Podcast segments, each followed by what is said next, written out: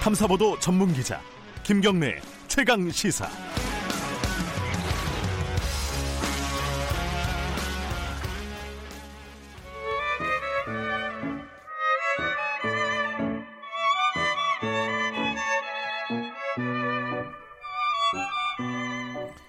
김경래 최강 시사 2부 시작하겠습니다. 오랜만에 듣는 어, 배경음악입니다. 진정한 보수의 가치와 품격은 무엇인지 보수의 시각으로 우리 사회의 뜨거운 현안을 들여다보는 시간입니다. 보수의 품격 기, 윤여준 전 장관님 스튜디오에 오랜만에 모셨습니다. 안녕하세요. 네, 안녕하십니까.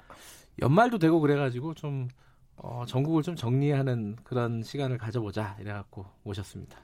정리는 뭐 우리가 한다고 정리가 됩니까?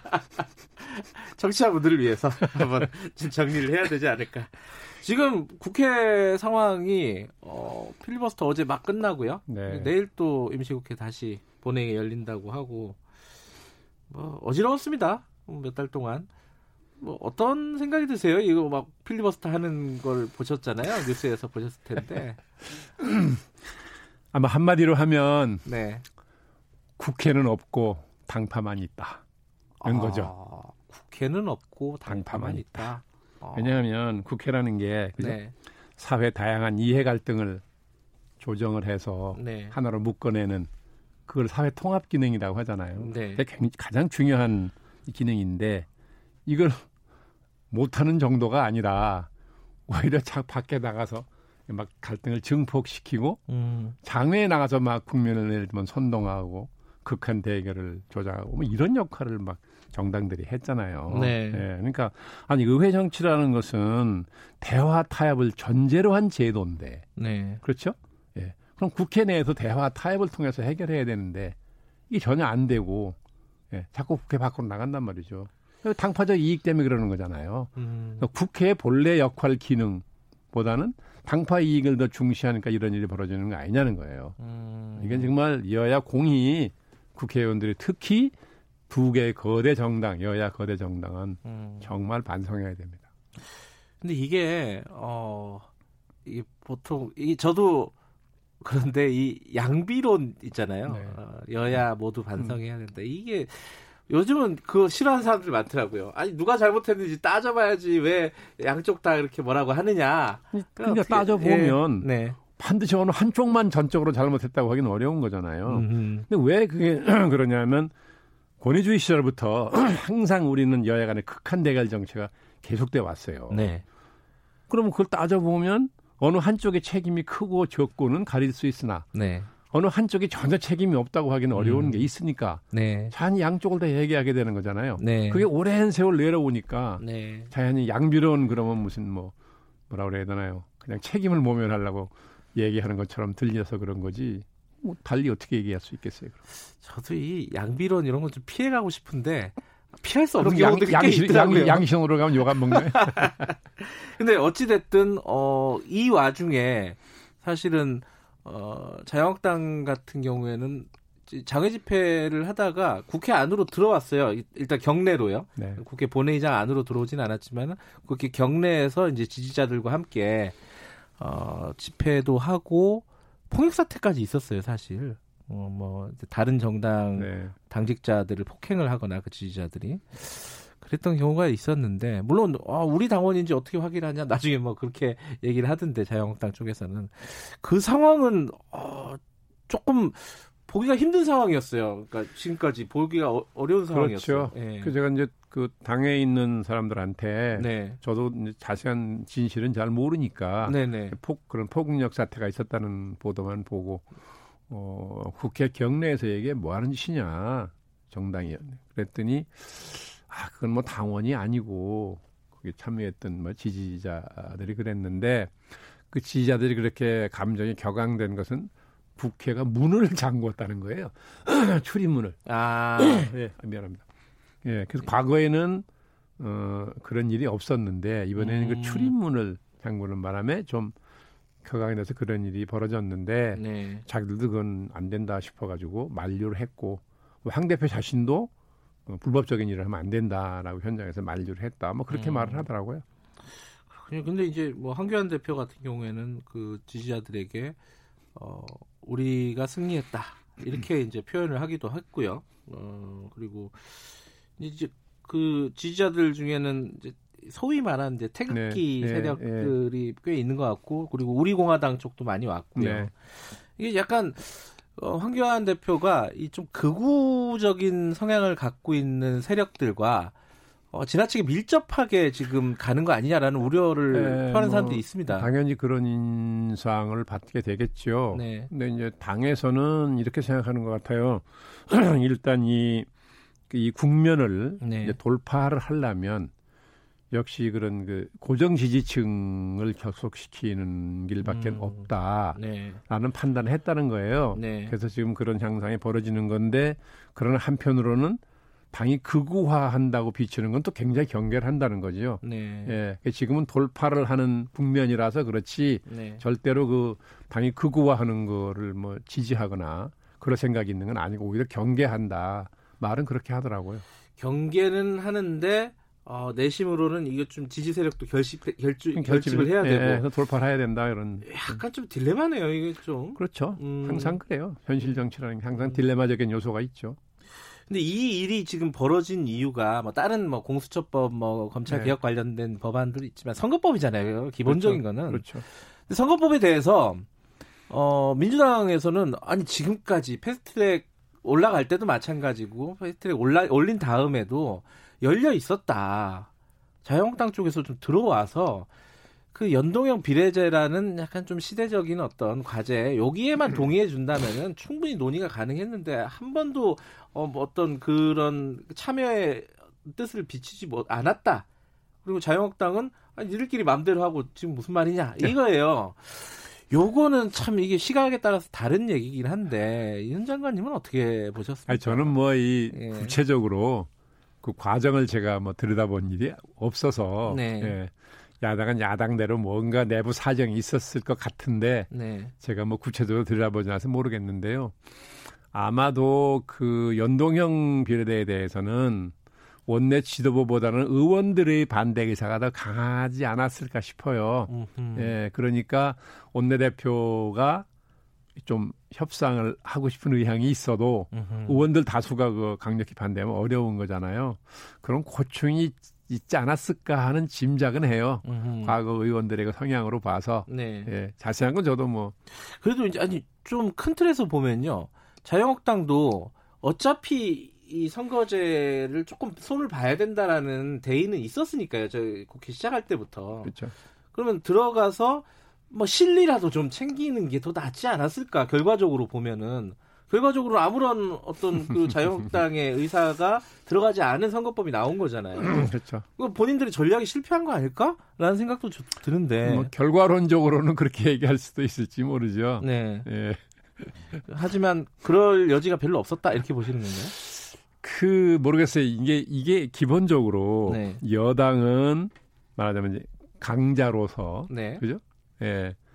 어, 어떤 포용적인 자세가 기본적으로 좀 있어야 되고 협상하는 데 있어서는 야당은 약자니까 그죠? 약자로서의 한계를 또 인정을 해야 되는데 이게 네. 잘안 되는 거잖아요. 네. 예, 이게 어느 한쪽이 잘하고 못하고 따지기 이전에 양쪽에 다 기본적으로 이런 자세가 있었느냐 하는 걸 돌이켜 보면 제가 볼땐 여당도 나중에 이제 나경원 원내대표 임기가, 임기가 끝나서 심재철 의원이 이제 후임자가 됐잖아요. 네. 그죠? 근데 되자마자 뭐든지 기억이 안 나는데 여당 일방적으로 뭘 이제 해버리던데 음. 이제 그걸 보면서 아 저것은 아무리 뭐 시간이 촉박해서 압박감을 느꼈더라도 네. 제1야당의 원내대표가 막 선출이 됐는데 음. 되자마자 저렇게 앉아서 본격적으로 얘기도 해보기 전에 저렇게 해버리면 정치 도의적으로 저게 협상하겠다는 태도냐 음. 밀어붙이겠다는 자세지 그럼 야당이 극렬히 저항하죠 음. 근데 어찌됐든 결과적으로 지금 선거법이 어, 통과가 될 예정입니다. 어, 네. 내일 아마 통과가 될 네. 가능성이 굉장히 높은데 네.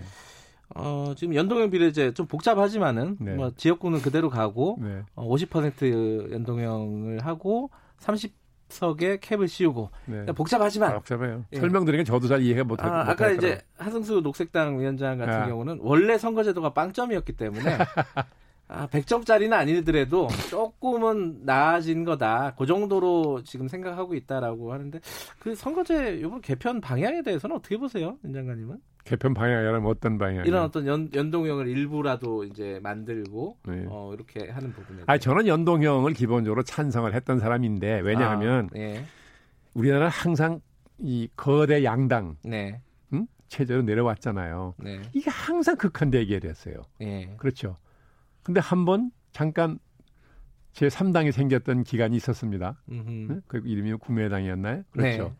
해보니까 어, 양당 간의 격돌이 안 일어나고 음흠. 그렇죠? 네. 타협의 정치가 좀 이루어진 기간이 있었어요. 네. 이걸 국민들이 보고 해롭지 않다고 생각했던 거 아닙니까? 네. 예. 그러니까 저는 그런 점에서 네. 연동형 자체는 저는 한번 해보자 했던 음, 사람인데 해볼만하다. 네. 연동형도 이제 어떻게 어떤 연동형 하느냐에 달렸죠. 네. 지금 같으면 저거 굳이 하는 게 무슨 의미가 있나 싶어요 저는. 아 지금 같은 경우 예. 그 말하자면 너무 수정에 수정에 아 수정을 그렇죠. 거쳐서 전체 의석수는 못 건드리고 예. 예? 또 비례대표 수도 못 늘리고 예. 지금 뭐 음. 결국 뭐 큰 의미가 없는 제도가 돼버렸잖아요. 아하.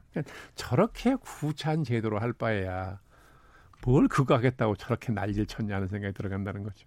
그 질문을 제가 민주당 쪽 연결했을 때 드렸더니 네. 이렇게 대답을 하더라고요. 그래도 한 발 나가는 게 중요한 거 아니냐. 반 발자국이라도 한 발자국이라도 한 발짝 게- 나가는 것만 생각합니까? 치른 대가는 생각 안 해요? 아, 그 한 발짝 때문에 치른 대가 치른 너무 크다. 대가가 있죠. 얼마나 국민들한테 많은 실망을 주고. 예? 그러면 요번에 선거제도가 실제로 시행이 돼 가지고 네. 어, 21대 총선을 하게 되면은 네. 어, 어떤 정당 간의 힘의 균형이라든가 이런 의석수라든가 이런 부분에 대해서 좀 어, 예측이 가능한 부분이 좀 있을까요? 어떻습니까? 아니 근데 지금 민주당이 아직 어떻게 할지 모르는 거잖아요. 어떤 부분을요? 아니 그 이제 비례 민주당을 만들지 아, 그거는 모르죠. 모르는 거잖아요. 예, 예. 그러니까 지금 뭐라고 예상하기는 음. 어려운데 아직은 예. 예. 민주당이 그걸 안 만들고 선거를 치려고 할까? 그러면 결과가 되게 뻔히 예측이 될 텐데요. 네. 어떤 형태로든지 예.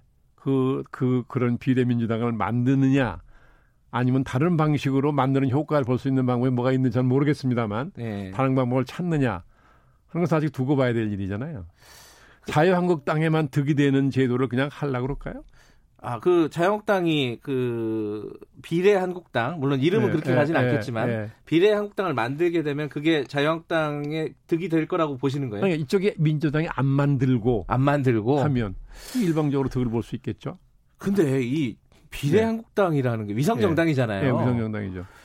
이거는 어 꼼수라고 생각하는 분들이 꽤 아, 많아요. 이게 뭐 꼼수이면 틀림이 없는데. 아, 꼼수이면 예, 틀림없다. 그건 없는데. 네.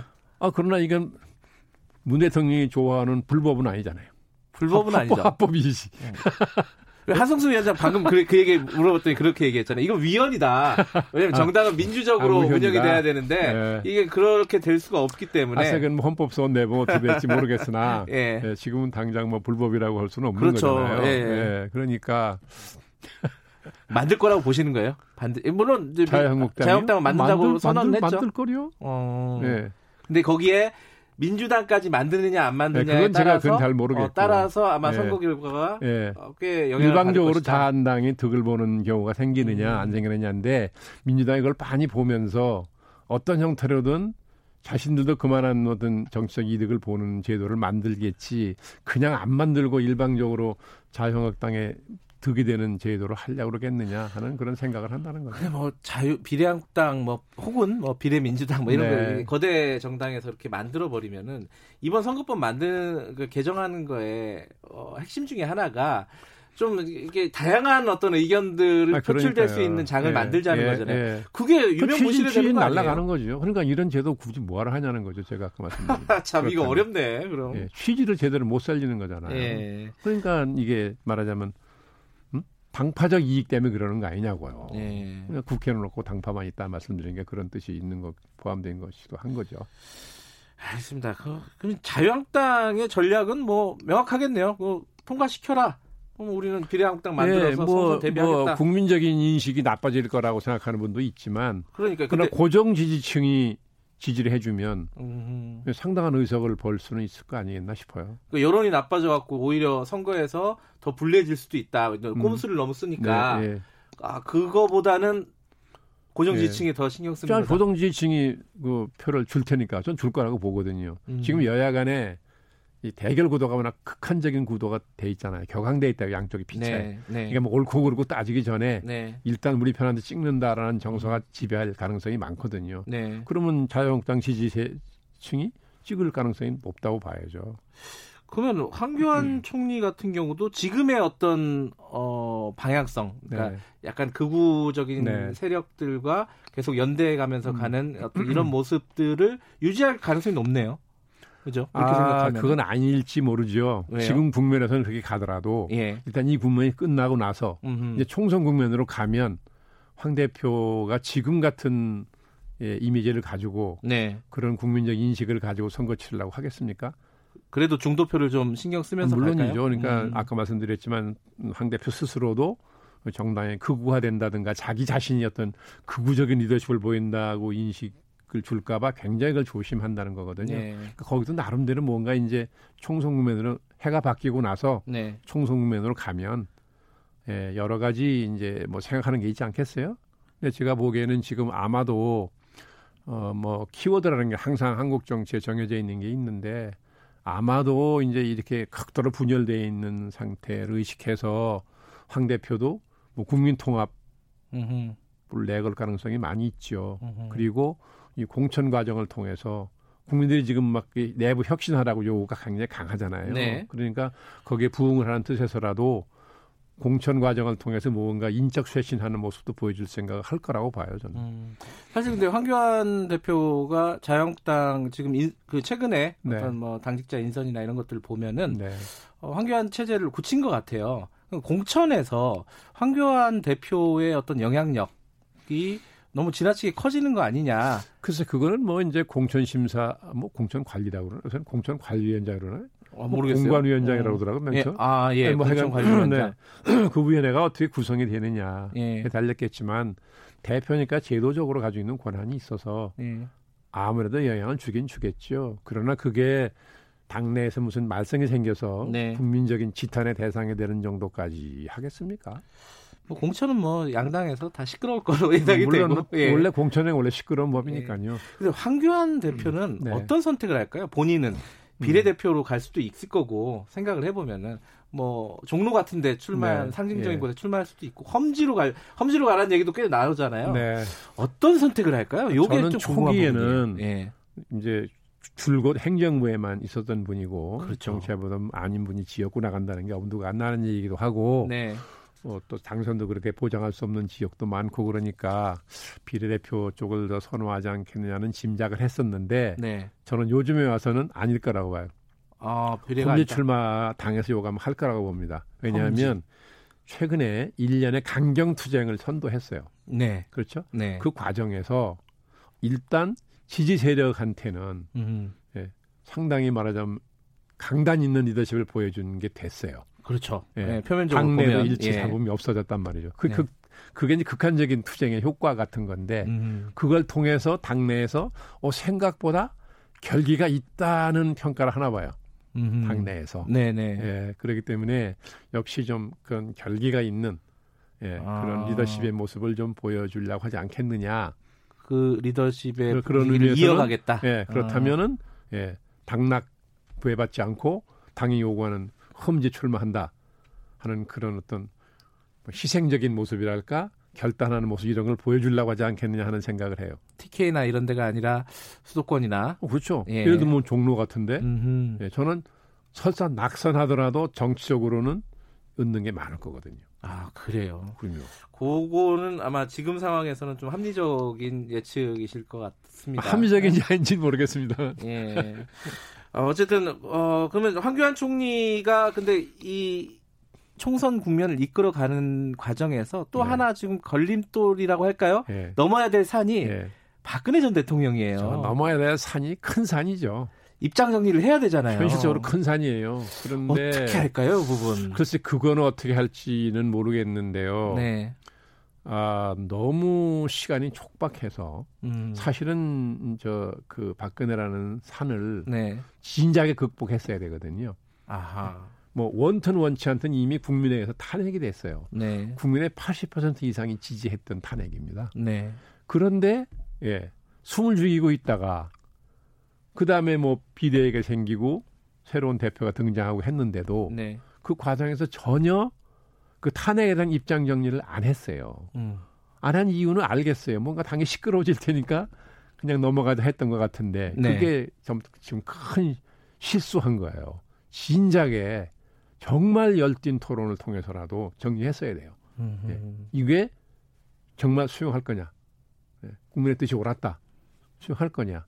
아니면 진짜 이 지금 집권 세력이 이걸 수단으로 이용해서 한 거냐? 어쨌든 자기들끼리 결론 냈어야 돼요. 음. 그래서 당연히 그, 그 결론에 따라서 자기 입장이 정리될 거 아닙니까? 네. 그래서야 되는 이걸 안 했단 말이에요. 근데 지금 와서 당은 뭐 친박이 완전히 헤게모니를 잡았다는 평가를 받고 있고 네. 현실이 그렇고 네.